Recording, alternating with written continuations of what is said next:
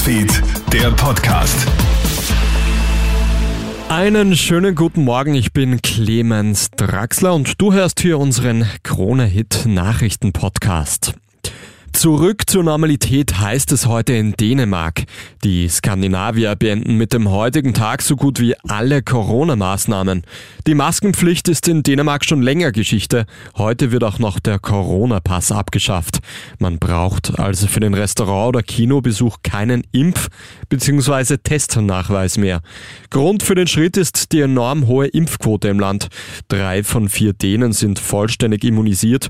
Unter den Erwachsenen sind es sogar schon 85 Prozent. Sogar mehr als die Hälfte aller Teenager ist bereits vollständig immunisiert.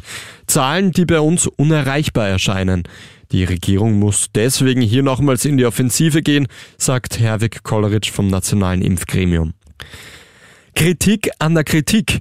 FPÖ-Chef Herbert Kickel hat ja die neuen Corona-Maßnahmen der türkis-grünen Regierung scharf kritisiert. Kickel nennt das Impfversprechen der Regierung sogar Betrug und spricht von einer Spaltung der Gesellschaft. Eine Reaktion der ÖVP lässt nicht lange auf sich warten.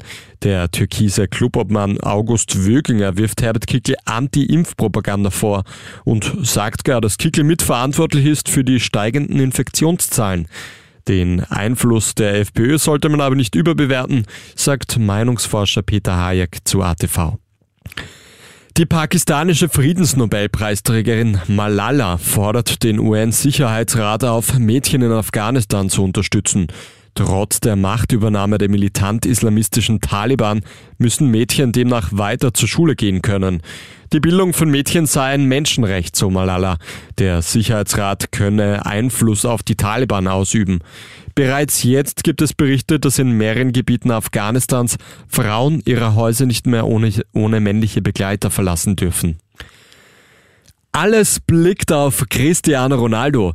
Nach der kurzen Länderspielpause stehen in der englischen Premier League schon morgen die nächsten Spiele an. Nach zwölf Jahren Abwesenheit könnte Ronaldo bereits morgen sein Comeback im Trikot von Manchester United geben.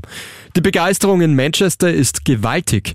Das morgige Spiel gegen Newcastle soll zur großen Welcome Home Party werden. In seiner ersten Spielzeit bei Manchester United hat Ronaldo zwischen 2003 und 2009 drei Meistertitel sowie einmal die Champions League gewonnen. Das war's mit deinem Update aus unserer Nachrichtenredaktion. Schalt doch später nochmal ein, dann gibt's den nächsten Podcast. Krone Hits, Newsfeed, der Podcast.